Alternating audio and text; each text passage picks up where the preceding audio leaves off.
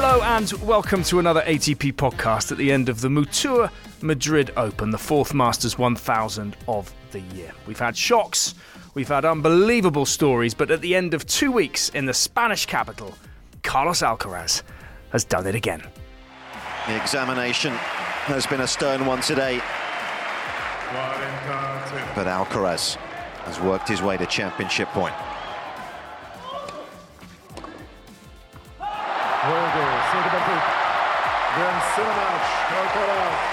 Carlos Alcaraz defends his title in the Spanish capital.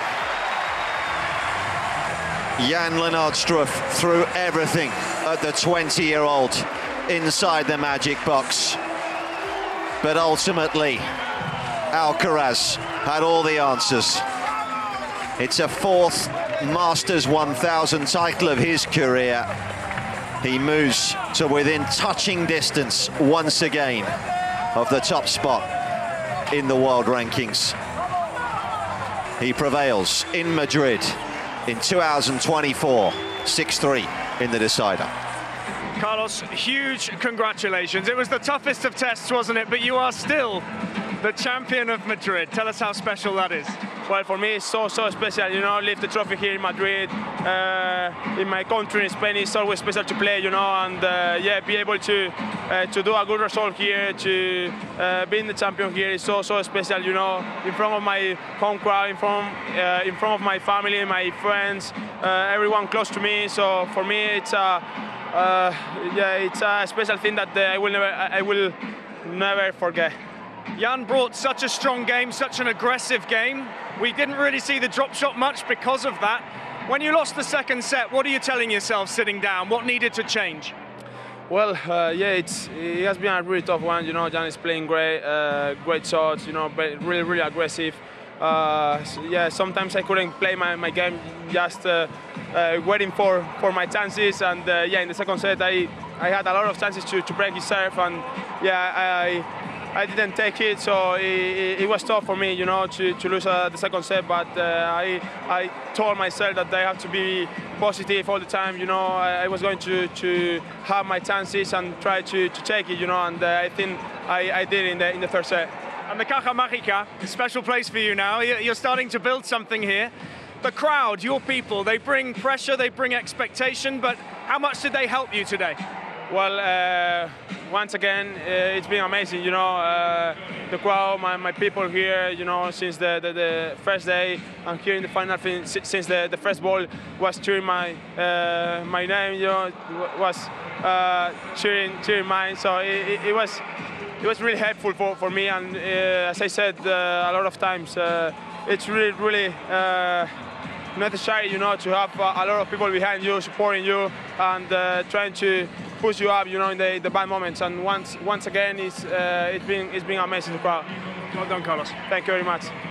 So, congratulations to Carlos Alcaraz on defending his title here in Madrid to claim already at 20 a fourth Masters 1000 title and also a fourth title already this year. Congratulations also to Andrei Rublev and Karen Khachanov on taking the doubles title here for a first career doubles title together. Lots of talking points to mull over here in Madrid, and to do that, I was joined a little earlier by tennis journalist and broadcaster for Dutch channel Ziggo Sports and Eurosport, David Avakian. David, first of all, great great to have you on the podcast. So thank you very much. Thanks for having me. Um, have you enjoyed the Madrid Open this year? And in general, how would you kind of compare Madrid with the other Masters? Because you do them all. You're the hardest working man in tennis. well, I wouldn't say that, but I've enjoyed it a lot actually. Um, if we look at the matches, I was thinking, is it magical since the place is called Caja Mágica? And, and, actually, yes, there's been so many good matches, and in general, I think the level here in Madrid of the matches is very high. Maybe it's the altitude that we're probably going to get into. I don't know what it is, but they play very well here. And I really enjoyed combined with Rome the contrast there. It's a little bit like Indian Wells, Miami. Um, so yeah, I, I enjoyed very much, and as a duo with Rome specifically.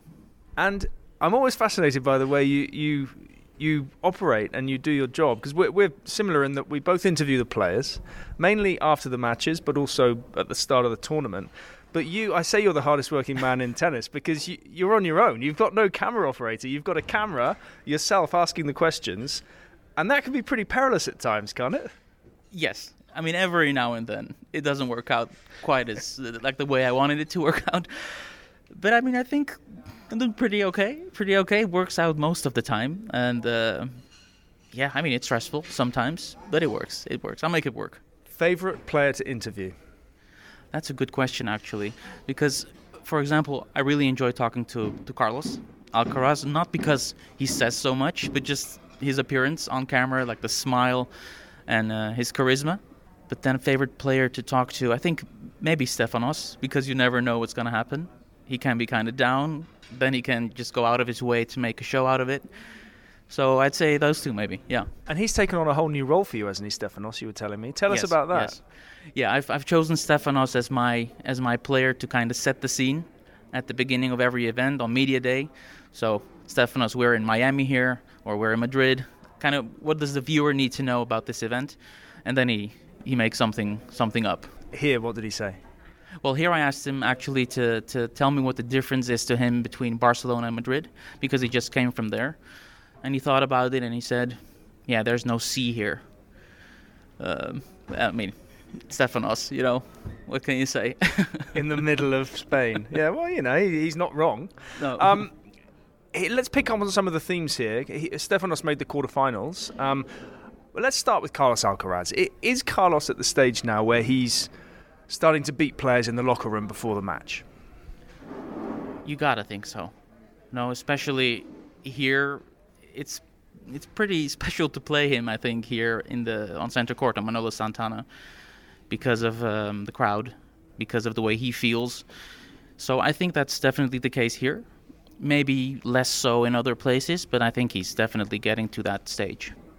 The choices, the options that he has. I mean, he he, he does serve and volley whenever he wants to, and it doesn't work. How many times does he try it again on the next point? He can stay back. He can he can hit that forehand the way he hits it, and then he can hit the drop shot. It's like you never know what's going to happen, and everything can happen at any point. Is there an asterisk a little bit by everything that's happening at the moment, simply with the fact that not so much Rafa but Novak isn't here? Yes, for sure. It's it's the thing I've been longing for the the Novak Alcaraz clash at a slam. Sure, that'd be great, but anywhere at this point because it's just not happening. I mean, it happened here last year, of course, but even then, it was kind of Novak was just coming back. It wasn't really like a, a full strength Novak against a full strength Alcaraz. So please, as soon as possible. Fairy tale. Let's talk about the fairy tale here in Madrid. Well, Aslan Karatsev had a great run. Yeah. Um, but not not as good as Jan Lennard Struff. I mean, Incredible. I mean, how did he do it? Uh, you you actually spoke with him, didn't you, about Yeah. ho- why this is happening at 33? What did he say? Yeah, he went on to explain uh, that he wasn't kind of an early riser the way uh, Carlos is. He says, I wasn't that good. That's it, when I was younger.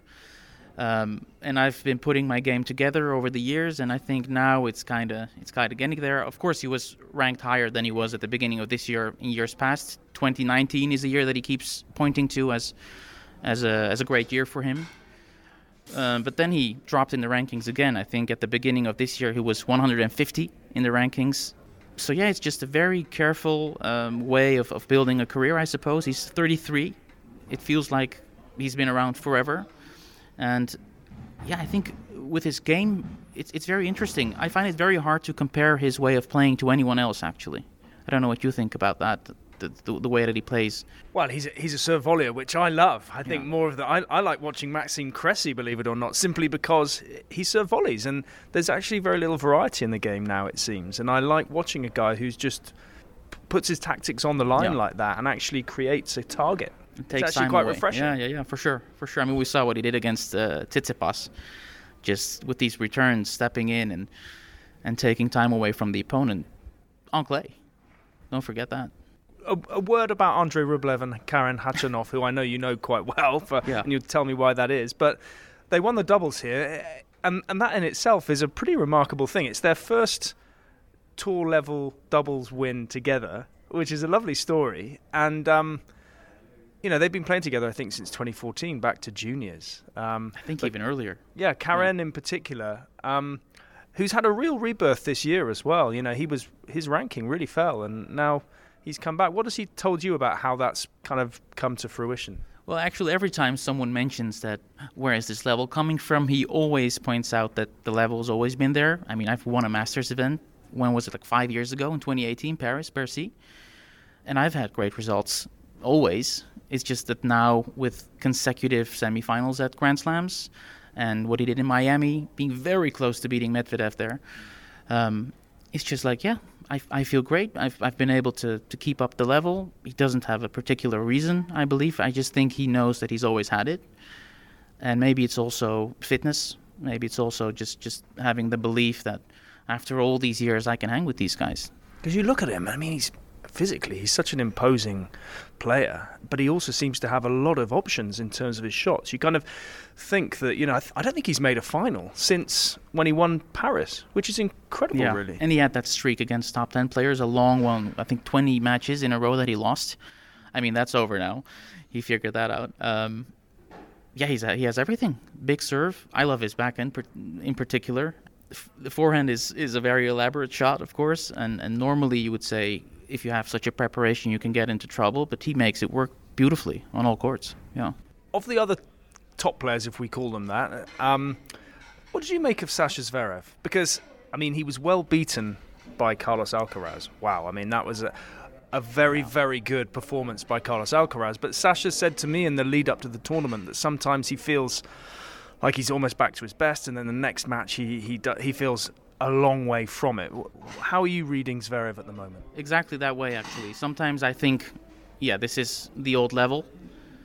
Then suddenly it's nowhere to be found.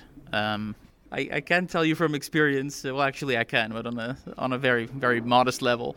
But I don't know. Yeah, is it the way he's playing? I, I always feel like he's he's he chooses to play a bit defensively more than you would expect from someone of his size and with his weapons. Maybe it's that he, he hasn't quite figured out how he wants to play. And I guess if you're doubting whether you're uh, whether you are at your, your highest level, that's even more the case. Mat- every match is different. I don't know. I, I think he's just not sure as to what he wants. I'm pretty sure he's going to get back to his best before too long. Um, and the other player who is a real an enigma at the moment is Casper Ruud, who is what is he ranked at the moment? Four in the world, and yeah. he can't win a match. He can't put two wins together. It seems very strange. I mean, I guess for that we have to go back to the preparation for the season. I think he's admitted as much that not having a proper off season and but instead going with Rafa on that unforgettable tour. I'm sure I talked to him actually um, for Tennis Magazine in Indian Wells, and he was saying what an unforgettable experience that was. That he felt like a rock star playing in, in front of so many people, especially in Mexico. Um, but he also admitted that maybe as, as much fun and as important as that was, maybe it wasn't quite the ideal situation um, preparation-wise for Australian Open and the rest of the of the events. And I think that's showing a little bit. I do think that he's had that off season now at a later stage during the season. Um, so one would think that he's gonna gonna get back to his old level. Do you think there's a little bit of second season syndrome as well there? I mean, yes. obviously he broke through well before last year, but in terms of a real, truly huge year, you know, the finals that he, he lost, you know, also mentally, uh, are players kind of figuring out how to play him a bit, do you think? Yeah. I mean, he's not a player who's who's like a mystery, as, as much versatility and as much unexpected things as, as Carlos has in his game. I think with with Casper, you can you can plot your your your your match game, your style, your your your tactics. Um, so yeah, that might be the case. That actually players are kind of getting to know Casper, and are maybe even thinking if he can do it, we can do it. We have to talk about Zhang Zhizhen and the breakthrough. I think all the Chinese media are clamoring for a Wu Yibing success, yeah. but Zhang, I mean, wow, where did this come from? He didn't even know himself. He's a bit older. That's why you're saying that he's kind of everyone's looking to Wu Yibing, and, and Zhang Zhizhen has been out there for a bit longer. I mean, where did it come from? I mean, he's also the first top 100 player on the men's side uh, among the Chinese players. So maybe it's it's in a way uh, normal that he's the one who who did what he did here in Madrid, which is reaching the quarters after beating Shapo, uh, Norrie, and Fritz with all these three set tiebreakers. It, incredible, incredible matches, and, and the crowd here was going nuts for him, not to forget. They were even chanting in Chinese in support of, of Zhang Zhizhen. I mean, where did it come from? Was it was it ex- unexpected, expected? I, He's got a pretty big game. he moves so well on clay as but well. But he wasn't expecting to be any good on clay. But as you say, his game just seemed to convert to clay actually Yeah, very pretty well. seamlessly well. Yeah. No, I agree fully. And and just the kind of the, the way he plays and, and the way he looks is kind of a cool looking guy with the with the, with the ponytail a little bit. Um, and he's a real match player. He kind of embraces uh, the, the big moments and the tense moments. We were talking about fantasizing about a potential final, maybe Alcaraz Zhang Zhizhen, like a week ago, and how big that would be for China uh, and how many viewers there would be and I think we can kind of compare it to what happened with the with the women with Na Li back in the day when she did what she did, reaching number two in the world, winning Grand Slam tournaments. That was huge, and there was a whole group of players that came behind her. And imagine if one of the Chinese men does that, how many will follow? As everything is with China, it, it will be huge. It would indeed. Just finally, David, electronic line calling. Um, ATP Tour recently announced that it's going to come in, I think, ac- across everything from 2025. Mhm. Um, I mean, it's a logical step, isn't it? And it seems like a good thing, or where are you on this? I actually like line judges. I, I like every opportunity that you can get to create drama on court. I, I would take it. So unfortunately, when you take away line judges, you can't see an argument with a player and a line judge and an umpire. I, I quite enjoy it. It's good television. Yeah, but we all talk about tennis taking too long. I mean, it's going to make it quicker, surely. Sure. And yeah. it takes away error. Is that not a good thing? like in, for the fairness of it all and there's so much money involved and stuff i understand i understand but pure, purely as a television viewer like the we've had so so many funny incidents um, but i understand i'm just yeah And on this, what, you must talk to the other journalists. What What is the general kind of mood consensus on electronic line calling among the other journalists. i think most journalists are are for electronic line calling yeah i feel like i'm on an island a little bit there You're old school. yeah Nice. Um, j- just finally, you're on to Rome. I mentioned you're the hardest working man in tennis. oh Where Novak Djokovic, we think, will will be there. Is he the favourite? isn't he always i don't know the fact that we haven't had the alcaraz novak rivalry quite bloom yet my, my position is always novak until otherwise proven let's put it that way David, thank you very much. Thank you It's very been much. A, been a pleasure. You're listening to the ATP Tennis Radio Podcast. Available on iTunes, Spotify, TuneIn, and ATPTour.com. So attention now turns to Rome and the Internazionali BNL d'Italia. And one player looking to hit the ground running, having missed out on Madrid with illness, is one of the home favourites, Jannik Sinner. Since reaching the Rome quarter-finals last year, Sinner has been joined in the top 20 by fellow Italian Lorenzo Musetti. And the pair faced each other recently in Monte Carlo, where Sinner came out on top. But what would happen if they had to face off on home soil in Rome? Ursin Kaderis asked the question. It's always tough to play against a friend, no? You play against him, but you make Davis Cup together, you know him very well, so it's uh, it's tough for both of us every time when we have to play against. And uh, I feel like he is improving a lot. He is a very nice person, and um, he's just trying trying his best on court as as I do. And um, you know, it's it's it, it's always nice to to see uh, where the level is and I have the feeling that every time when I play against him I can see that where I still have to improve and hopefully I can give him the same thing uh, the same feeling okay I have to improve there and there and then trying you know to push each other a little bit up um, and yeah I think generally it's it's it's nice to see him playing very very high level and I wish him all the best So you you compare yourself to him because he's from the same country and a similar age. Yeah, I mean, for sure, I, I, I try to compare myself with, uh, first of all, with the best players in the world because they're, that's where I want to stay, you know, and that's where I, where I want to reach uh, the level. Um, obviously, I feel like he has a little bit different kind of game because uh, he is very, very talented. He can do whatever he wants with the ball. Um, so it is a little bit different but for sure, uh, if I see that he has something better than me, I, I try to get it, trying to work on, on it on the practice sessions, and then to see how I can handle it also in the in the matches. Most likely, what I'm gonna do also with uh, with all the other players who I play against. When you see him beat Novak Djokovic, is your thinking process, well, I can do this if he can do this? Yeah, I mean, for sure. Um, I always feel like that there are players on tour where some players struggle a little bit more. I have my my kind of players. I have my four or five players where I say, okay, it's I can beat them, and um, but in the other way, it is a little bit different because you feel like okay, they have the game where it hurts me. Mm-hmm. Um, but yeah, for sure, if uh, he, he he played an incredible match that day. Uh, I have also the feeling when you beat one of the best players in the world, the day after you still have to go on court, you have to be very prepared, and that's not easy. And I was there in the situation that would what he had in Monaco, and uh, and I just tried, you know, to stay on my game, trying to stay on my rhythm, and uh, and I took advantage of that, no, for sure. But uh, I was fresh. He finished very late. The conditions were completely different. He was playing basically with with the rain and heavy court. The, uh, the next day was very fast uh, with the sun. The ball was bouncing high, so it was different. So I took advantage of that. So who's someone you don't like playing? Don't play. Uh, don't like playing, no. But I take it as a very very big challenge and that's why I practice for also uh, Medvedev uh, head to head far back. But uh, these are challenges where I I go out of the court when I lose.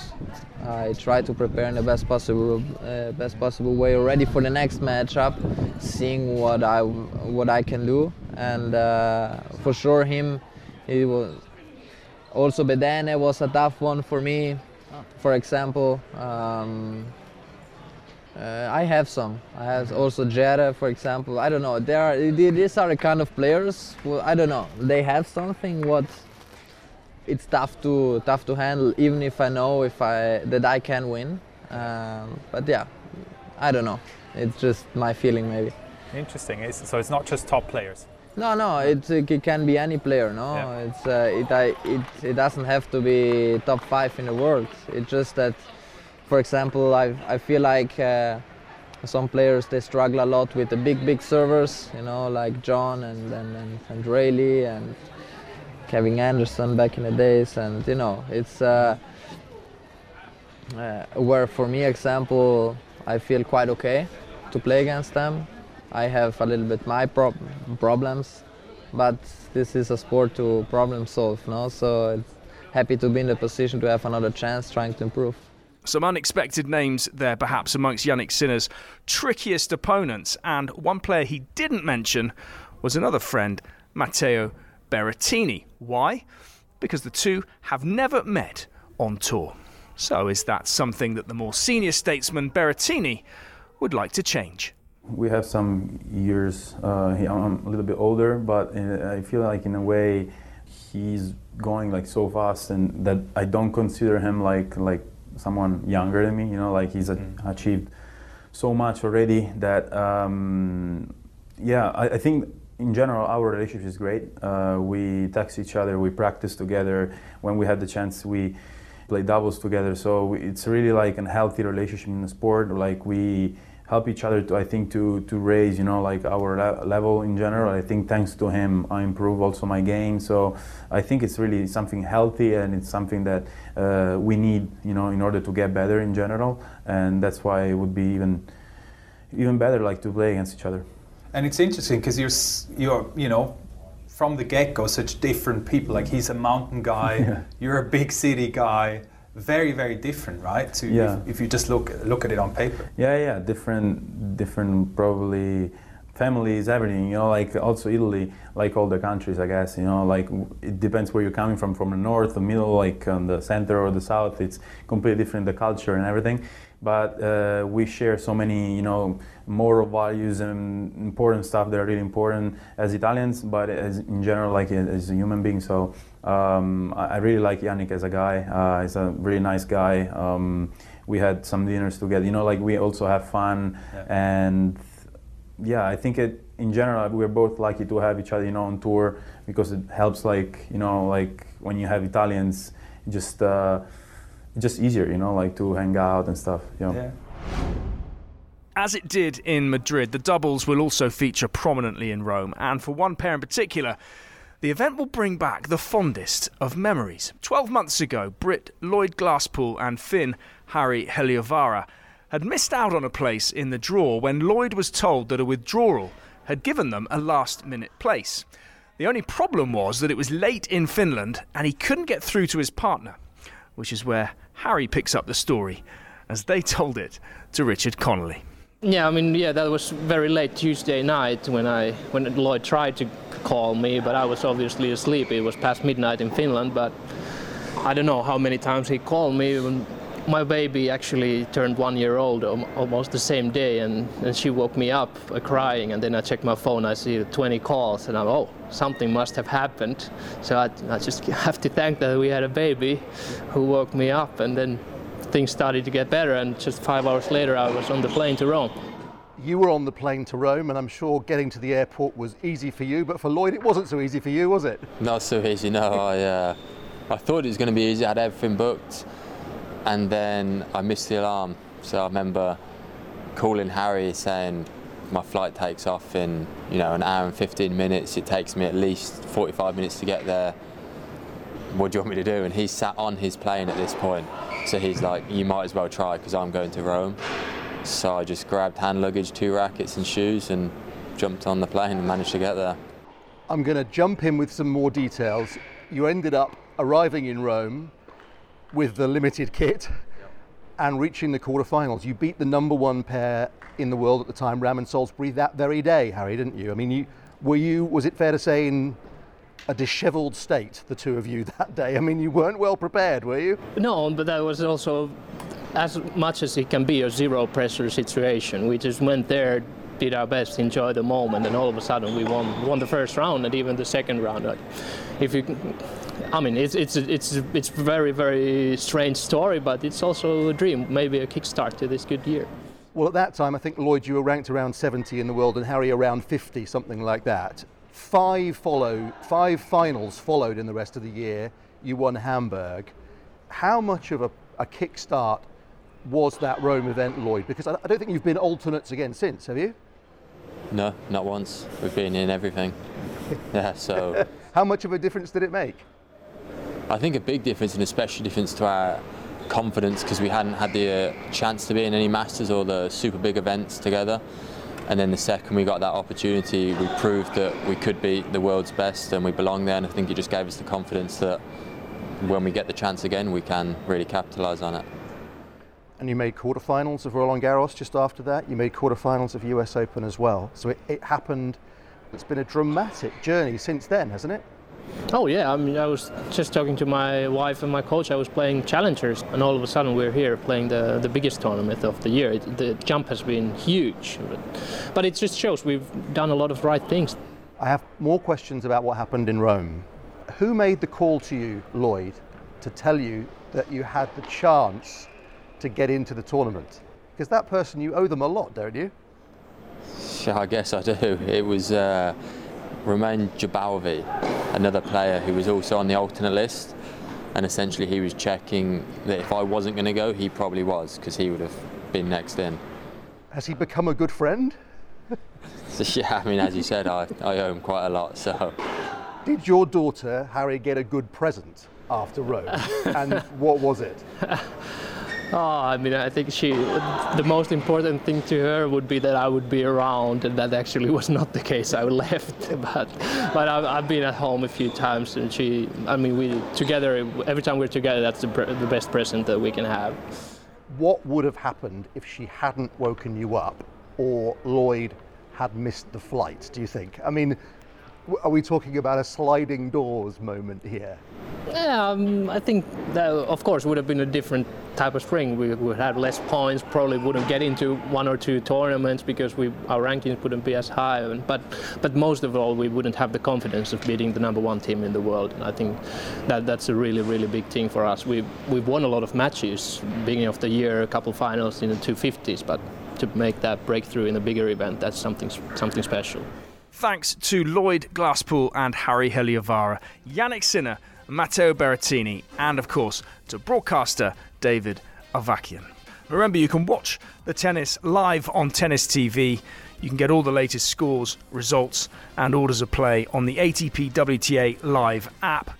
And you can find all the latest news at atptour.com.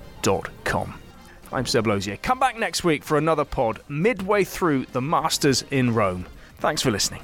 Enjoy the tennis.